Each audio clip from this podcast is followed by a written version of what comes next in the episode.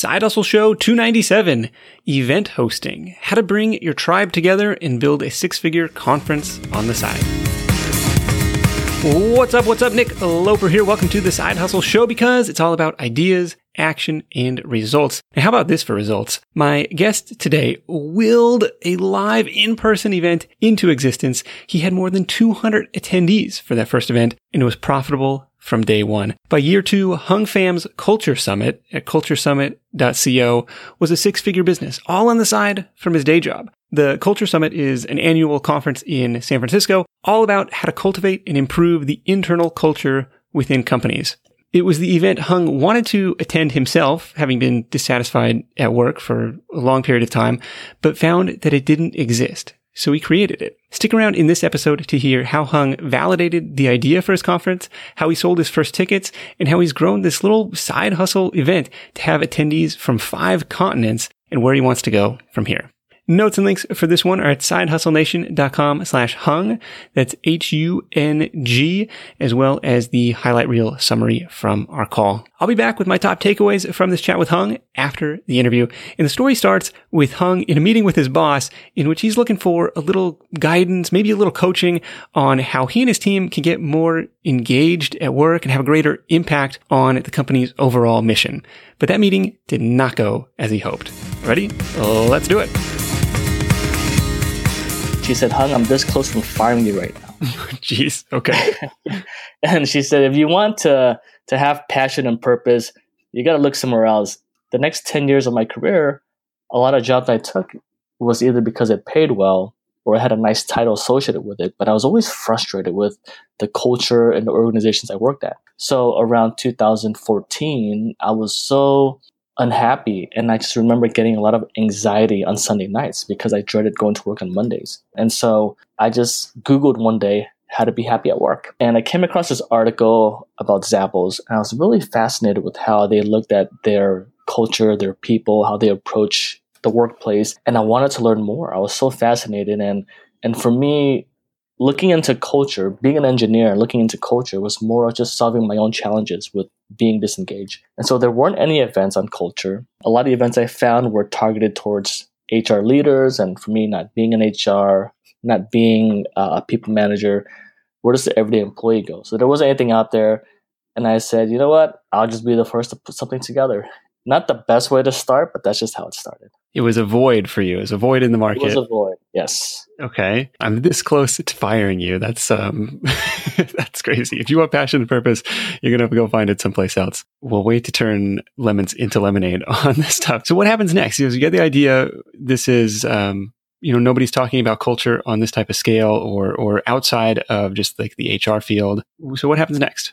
A year before that, I had been helping a friend run events. So because I was really frustrated with work and I had just watched The Social Network, the movie about Facebook, and I was really interested in entrepreneurship, but I didn't have any ideas. I didn't know what to do or where to go. So I had a friend who was running events. He was teaching workshops and he was teaching people how to validate their business ideas using a methodology called the lean startup. I was helping him organize events and I had an understanding of how to do events, but his events were like maybe 80 people at most. So I did have some experience. So I think a year later, when I finally came across that article about Zappos and I saw that there wasn't any events out there, I had some experience doing events and I felt like, okay, I could probably take a shot at it. And I had never done a conference before. I had never been to a conference before. I had no idea what to expect, but I just felt like, well, if I can organize an event for 80 people, how hard is it to organize an event for like 300 people, right? It's just you know you, you just double things up or triple things up. Okay double the recipe sure. Yeah not the case actually.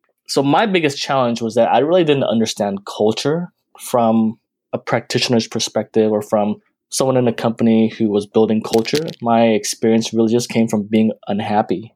Initially i just thought oh culture comes from the top. It comes from the founders because it's their company. And a lot of the messaging I, I created, a lot of the marketing I created, and, and trying to target founders, it was just completely wrong. I, I couldn't sell any tickets for the first three months, and I wasn't sure what I was doing wrong. And, and I had to take a step back and think about who should I be talking to or doing customer development to understand who has these issues about culture and who are people that actually go to these events. It could be the founders, it could not be the founders. Okay, so at this point, had you like picked a date a year in advance, put up a little placeholder website, and you were trying to sell yeah, tickets? Yeah, So, so the good thing is that when I was helping my friend organize events and teaching lean startup, I actually learned it myself, uh, which is a really great methodology for being able to take an idea and just quickly validate it. Right. A lot of times, I feel like a lot of people feel when they have an idea to have to have it fully fleshed out before they put it out to the market, and which by that time it's way too late because you don't know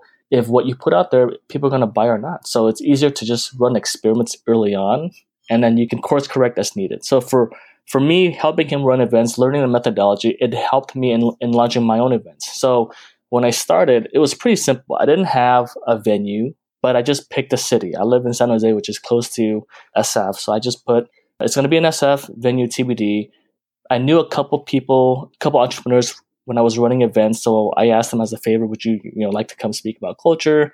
They agreed. So I got maybe four to five speakers, just enough for me to launch a site. And then I use Eventbrite, which is a free software for ticketing. So in terms of cost and overhead, very low. And the key is to create it in such a way that you can put something out there and begin testing. So for me, not having to put a deposit on a venue, not having to figure out catering on all those other logistics made it easier to just quickly put something out there and then begin pre-selling. Okay. But the pre-sales weren't going so hot.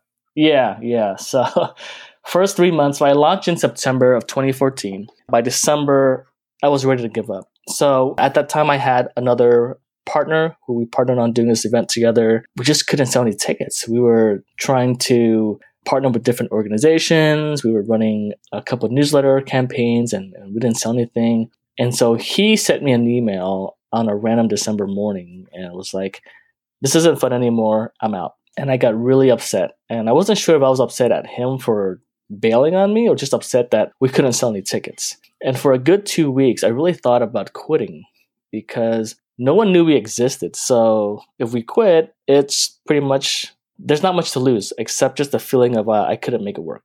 I really thought about quitting. And my wife was like, well, if you quit, and the next time something makes you unhappy and, and you get frustrated, how are you going to see it through? And she had a really good point. Up until that point, I just had been complaining a lot to her about work. And so I went back and I thought, okay, what am I doing wrong? So let me go talk to founders. I think I'm supposed to be targeting founders, but I don't know if this is what they care about. So reached out to my network, talked to about 10 founders, and I asked them, where does culture rank in your list of priorities? A lot of founders told me, yeah, it's important, but it's not as important as making payroll, as keeping the lights on, as doing sales. And one founder told me, well, I don't have the time to go, but I would send someone in my place. And that's when the light bulb went off for me. And I thought, oh, okay, so it's not necessarily founders that are the people who go to these events, but anyone in a company who can make a decision on culture.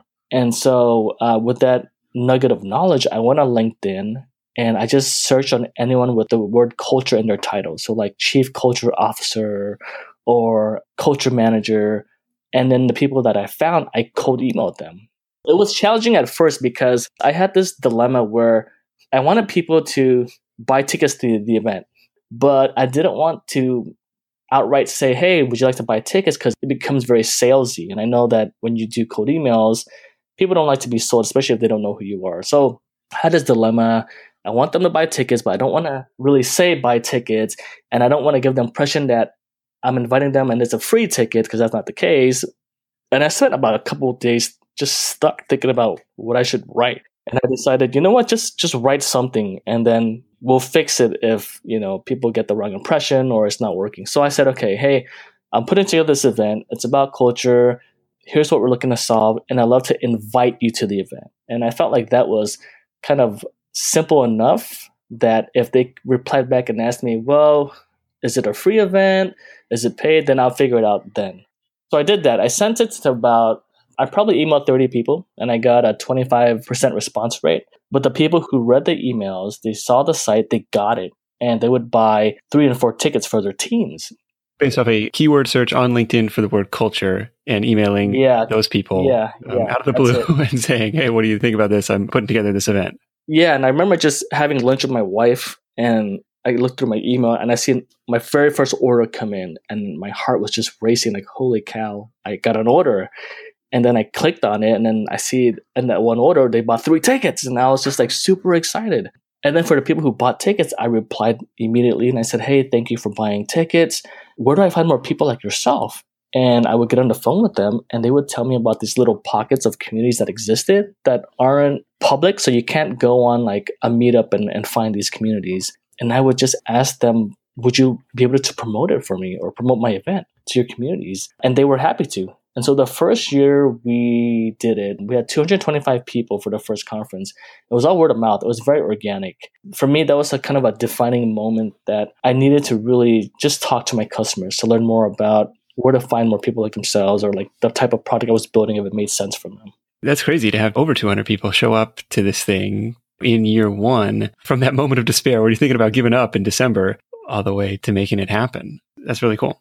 Yeah, and, and the one thing I want to mention is that the first two years I ran it, it was a side venture. I still had a full time job. I did this on the nights and on the weekends. It wasn't until I grew enough after the second year that I, I quit my job and went on this full time. Yeah, the people that I see doing events, like they have a built in audience already where it's like, well, I'm just going to email my list. I'm going to sell some tickets.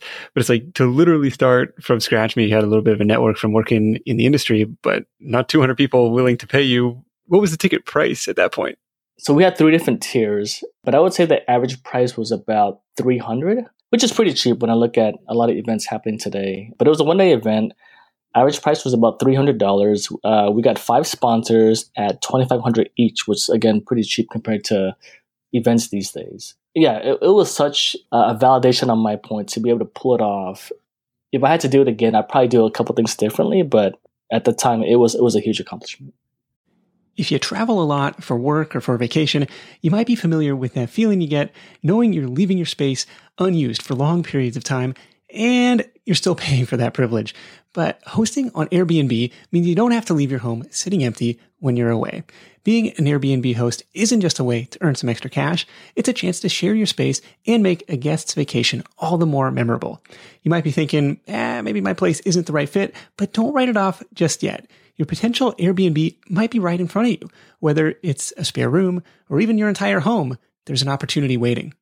Airbnb turns your home into a practical and even profitable venture.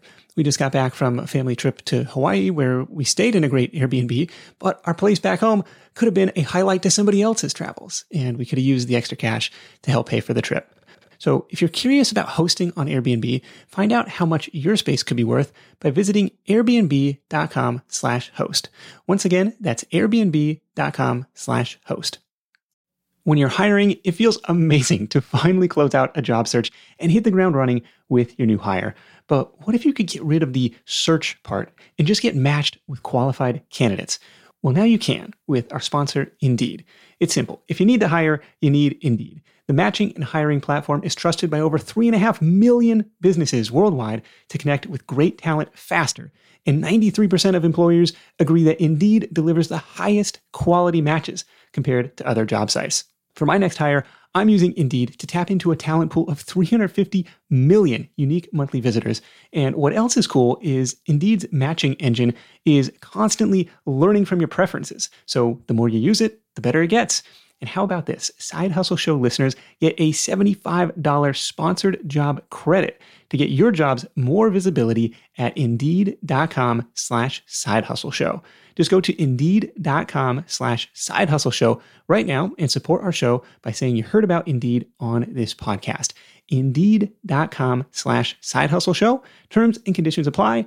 Need to hire? You need Indeed. Well, let's talk about that. Now, with four years or four of these under your belt, like what would you do differently from the get go? I would definitely not go gung ho about it and say I'm going to do a, a conference. I think um, it was just too huge of a um, goal. Now, even though I succeeded in achieving that goal, it was very taxing mentally, physically. I, there were a lot of nights where I never slept. And my biggest challenge was always figuring out how do I get people to buy buy tickets. So if I had to do it over again, I would start off and just focus on building community. So instead of just having a, instead of doing this one big conference, uh, even though you know 225 isn't a large number, I think at the time for me it was. I would just start off and do like small events, maybe on a, a monthly or quarterly basis. So, like small networking events or panel events. and build a community base first because it makes it a lot easier when you have people you can sell to, when you have people that know your brand, that you have trust with, when you've built relationships with potential speakers, that would have made things a lot easier for me to transition to a conference. And sure. so, for anyone who wants to get into this space, I would say do smaller events first. It's, it's going to make things much easier for you. And, and if I did it over again, I would probably spend a year just doing small events, building my community base, and then transitioning to a, a large event. Okay. Tell me about getting sponsors. So you said five sponsors at 2500 bucks each. What was that sales process like? You know, it was pretty simple. I've been fortunate that I've never had to really work hard to sell sponsors. I just put together a pretty simple sponsorship deck. I didn't know what it's supposed to look like or what sponsors cared about, but I kind of Googled and, and found a couple examples. And the one thing that was key for me was looking at who I attracted to the event, what roles they were in, what companies they came from, their demographic, and then finding companies where my attendees fit their customer base. So in this case, there were a lot of companies that built software that help companies with understanding their culture analytics or doing benefits or performance management. So those companies I knew that they would be potentially interested in sponsoring to get in front of my audience because I knew the people who came to Culture Summit would be the type of people that they would want to connect with to purchase their software that was the key in kind of pitching my event. And I really didn't have a lot of uh, challenges. So I think I pitched five companies and all five said yes.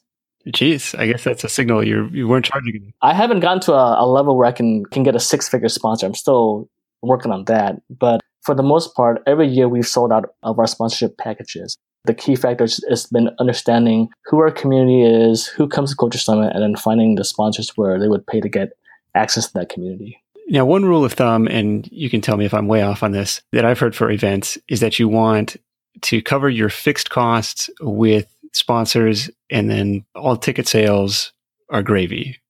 Have you found that to be true? It's not the case for, I think, for Culture Summit. For Culture Summit, 25% of our revenue comes from sponsorship and then 75% comes from ticket sales. But I, I will say that the rule applies in the sense that you want to get to break even ASAP. So if let's say your overhead for doing an event is fifty thousand dollars, you want to get to break even. Everything else on top of that becomes gravy. So if you can get if you can get fifty thousand in sponsorship, perfect. If you can get fifty thousand in, in ticket sales early on, perfect. And then everything else on top of that is just profit. So not necessarily I wouldn't say sponsorship is what you should be targeting, but it helps a lot. And, and it's just a matter of what works for your event. I have friends who run events and they have like a 50-50 split with sponsors and ticket sales and then some have like a 60-40 veering more towards sponsorship. So it's just what makes sense for for your events.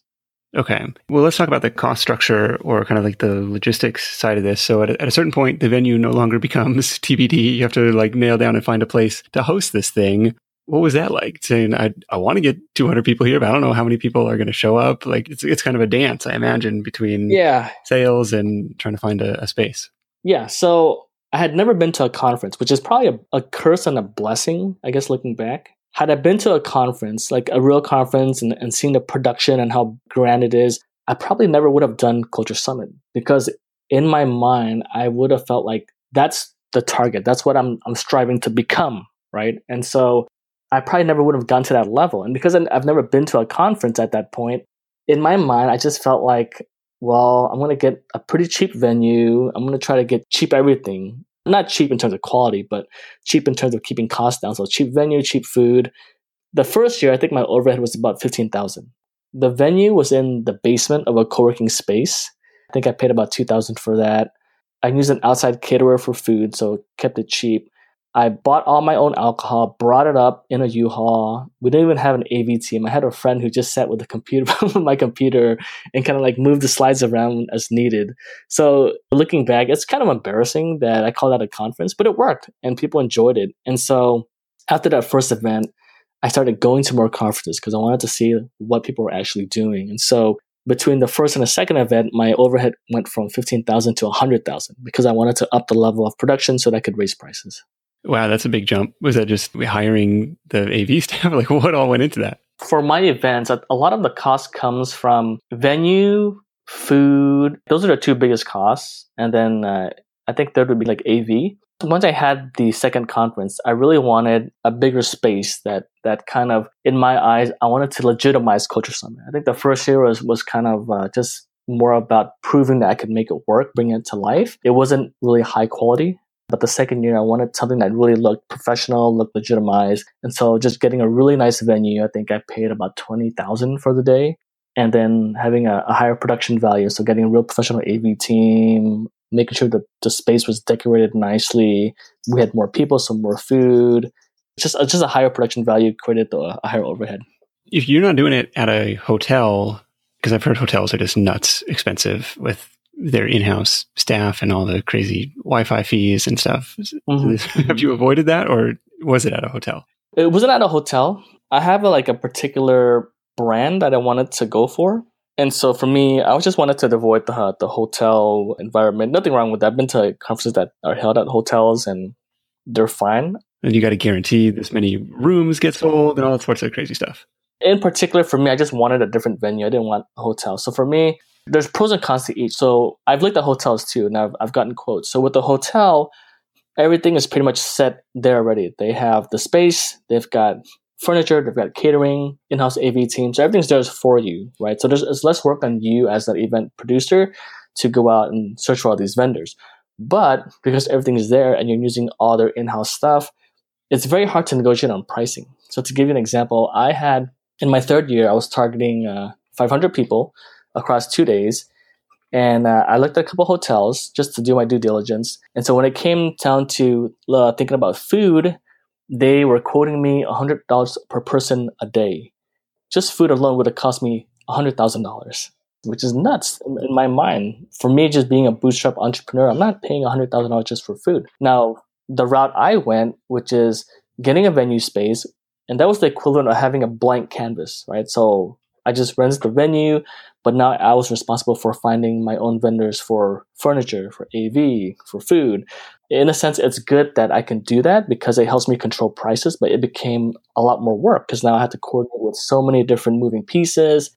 If I were to do both, I think price wise, it might come out to be the same sort of depending on how I negotiate. But I think it's a matter of what your preference is. If you uh, wanted to have like a different brand, it might create more work, but you can control kind of how the conference looks. Whereas if you wanted things to be more efficient, streamlined, you can go with the hotel and everything's there in, in one spot. Were attendees primarily local to the Bay Area, or did you have people flying in from all over the place? So the first year we did it, it was very local. I think I had maybe two attendees fly in from out of town. The second year we did it, we have attendees from five continents fly in, which is phenomenal. I always get excited when I see attendees who make the trip overseas because I'm eager to learn how they heard about it. I don't do a lot of advertising outside the US. I think the first two years I just advertised strictly within the US. And then our third year, we started targeting Canada because we saw people were coming a lot from Canada but we don't really target beyond the US and Canada. So people who come overseas, they either find us through YouTube or word of mouth or some other means. So tell me about these different marketing channels. Like, is it still like this bootstrap LinkedIn, you know, guerrilla warfare one-on-one sales or what else is going on these days? It changes a lot, you know, and I think that's the thing about entrepreneurship is you have to really pay attention to how the conditions change and then adapt appropriately. So the first year was all word of mouth doing a lot of LinkedIn cold email reach. And when I tried that the second year, it didn't work as well. So the people I was I had reached out to LinkedIn, they weren't responding. They weren't even opening my emails. I had again tried to ask people to promote it, and some people did, some people didn't. I think uh, they just maybe felt like they had done it already, so they did me a favor. So I had to find out other ways to get more visibility. So I started experimenting with Facebook ads um, that worked pretty well so the second year we did some Facebook ads, we did a lot of cross promotions. Uh, the third year, more of the same. This year, I think my cost per acquisition from Facebook ads just doubled in price. So I was probably paying $100 to get an attendee, and this year I paid close to $200. So again, the landscape is changing. I'm not sure why that's the case, but I think for any entrepreneur, it's just really having a pulse on, on what's working, what's not working, and then trying to adapt as you go. Yeah, absolutely. There's always there's it's always something. Plus, I imagine people if they like the event, they'll come back the following year. You know, your best customers are your are your previous customers in a lot of cases. Did you have to pay speakers or do you pay speakers from year one or maybe that's changed over time? We don't. So part of the reason is because it's a bootstrap operation. So I just don't have the budget to pay speakers. And now the first year I did it, it was all local speakers. Did that intentionally just to make it easy for the speakers to come speak. The second and third and fourth years, uh, what I've done is I've put together what we call kind of like travel reimbursement. So we pay up to $1,000 for speakers for their hotel and airfare. Eventually, I would like to get to a place where we can pay our speakers something. But for now, we just don't make enough that we can afford to pay our speakers. But we do try to build things in place to make it worth it for them. So giving them a lot of visibility, giving them a lot of access to the community, trying to help out with their travel fees. So there are other ways we, we try to work to make it worth it for speakers to come out and give us their time. I was just curious about that from the standpoint of like, yeah, yeah, you're asking, especially if a two day event, asking somebody to take some time off of work and potentially travel across the country and prepare a talk and do all the stuff. So I guess it's refreshing to hear that, like, hey, you know, starting out, they volunteered because they liked you or they believed in the mission. Yeah. And for the speakers, they really enjoy what they're doing. A lot of our speakers aren't professional speakers, so they don't go around and you know, they have like the speaking tour or something. They're just leaders inside companies who want to share more about what they're doing in their companies with more of like people in the space who are passionate about culture. And and there's a thing I really enjoy about the community is that it's a community of people who love people, meaning they care about helping each other. They care about sharing best practices. I think I had an attendee tell me once, she said, This is the only event I go to where I see representatives from competing companies sharing best practices, which I thought was pretty cool. And so the speakers are always happy to be involved. I think for the most part, if you cover their expenses, they're happy to, to donate their time and their expertise. Yeah, absolutely. That's really cool. So after year two, you say, okay, I'm going all in on this. Was that a revenue thing? Or was that a dissatisfaction with your current job thing? What was the leap like to turn it into your main focus? it was sort of perfect timing with everything. By year two, I did six figures in revenue. And so just to give you a comparison, I think the first year we did 50,000 in revenue. And then by year two, we, we tripled it. And at the same time, the writing was on the wall for me at work. Not me necessarily, but uh, my team. And so it was kind of a perfect timing where, you know, my team, we kind of felt like because of a reorg, we might all get laid off. Okay. And then Culture Summit grew enough where if I wanted to take that risk, I could afford to. Now, I did have to make some sacrifices. So my wife and I were living on our own at the time. We had an apartment, and uh, one night we sat down. I kind of explained to her what was going on, what I wanted to do. And I also knew that if I wanted to really grow Culture Summit and make it something substantial and impactful, I had to devote 100% of my time into it. I couldn't really treat it as a side project anymore and it was tough. I wasn't sure what to expect having this talk with my wife, but she was super supportive. And she was the only thing she said was, "Okay, well, I guess we're moving back to my parents to, to just save on rent." Which is, I thought, one of the best things that she could ever say to me. Okay, because she could have easily said, "No, we can't afford you not having a job," or you know, "No, you got to go look for something else." But she just saw how unhappy I was all those years, and to finally find something that gave me purpose and excitement and and she saw how much I wanted to really build it out. She just said, Hey, we'll make it work.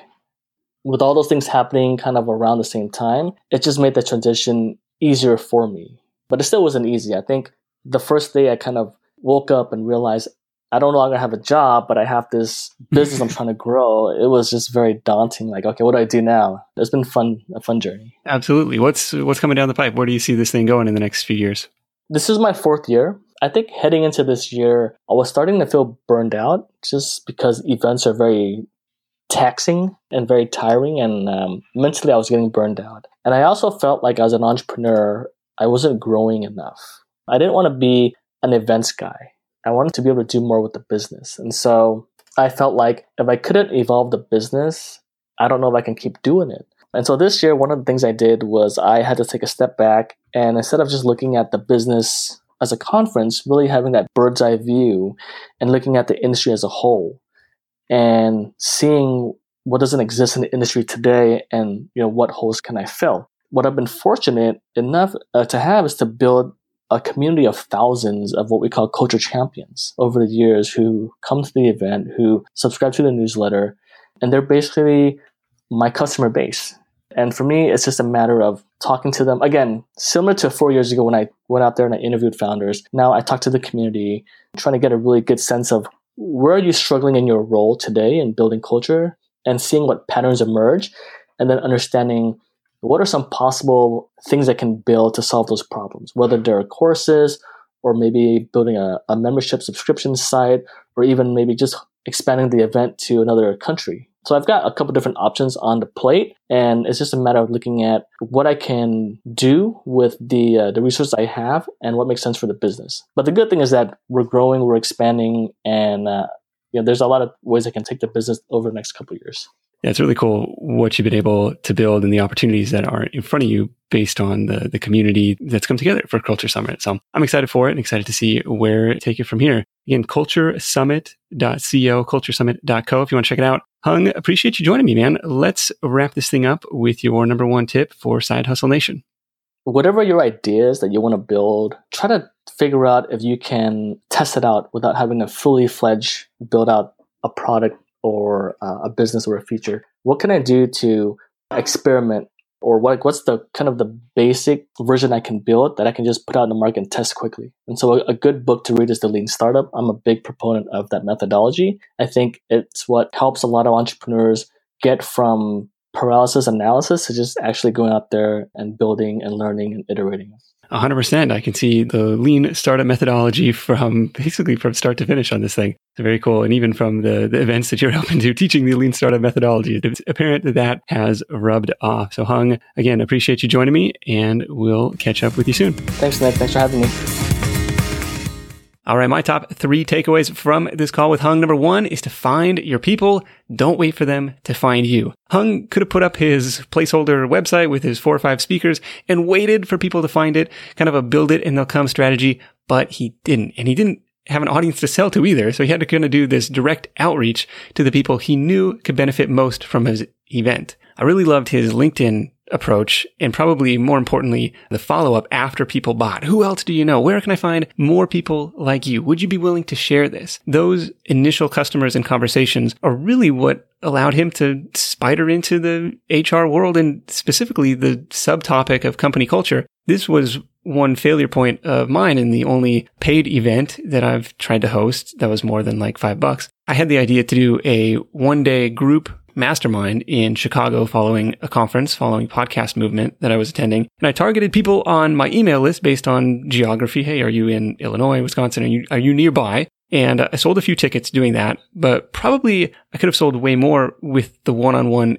outreach like Hung described. And ultimately I wussed out and pulled the plug on the event altogether because I didn't get enough interest. And of course, after I did that, a few more people sent me notes and were like, dude, is this thing still happening? I'm in. I was like, how come you couldn't have bought tickets a week ago? But such is the nature of live events. A lot of people are going to wait to the last minute and that can be stressful from a planning perspective. So that's takeaway number one. You know, go out and find your people proactively. You can't wait for them to find you. Takeaway number two is to start lean. We mentioned the lean startup. I actually think it's pretty rare for conferences like Hung's to make money in their first year. So I commend uh, Hung for pulling off that feat.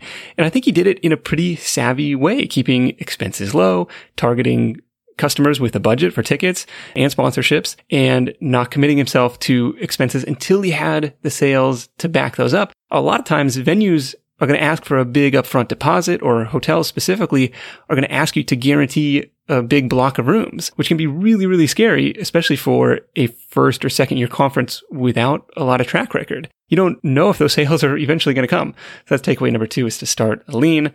And takeaway number three is to go small first. In Hung's case, this is totally a do as I say and not as I do bit of advice, but he said throwing the 225 person conference as his first event came at a cost. He talked about the stress over selling tickets and the sleepless nights, and what he might do differently was to start smaller, to build that community that he has now with a series of smaller meetups, networking nights, or panel discussions. Maybe you sell tickets, maybe you don't, but in either case, as the organizer, put yourself at the center of that gathering and it builds authority. And that authority opens up the doors to serve that community in other ways, like what Hung is talking about doing for his, his next act or to move beyond just the conference. But what do you think? Viable side hustle? Are you excited to start planning an event of your own? Would you attend a Side Hustle Nation event if one was convenient for you? Once again, notes and links for this one are at sidehustlenation.com slash hung, H-U-N-G. And that's it for me. As always, thank you so much for tuning in. Until next time, let's go out there and make something happen. And I'll catch you in the next edition of the Side Hustle Show. Hustle on. Thanks for listening to the Side Hustle Show at www.sidehustlenation.com.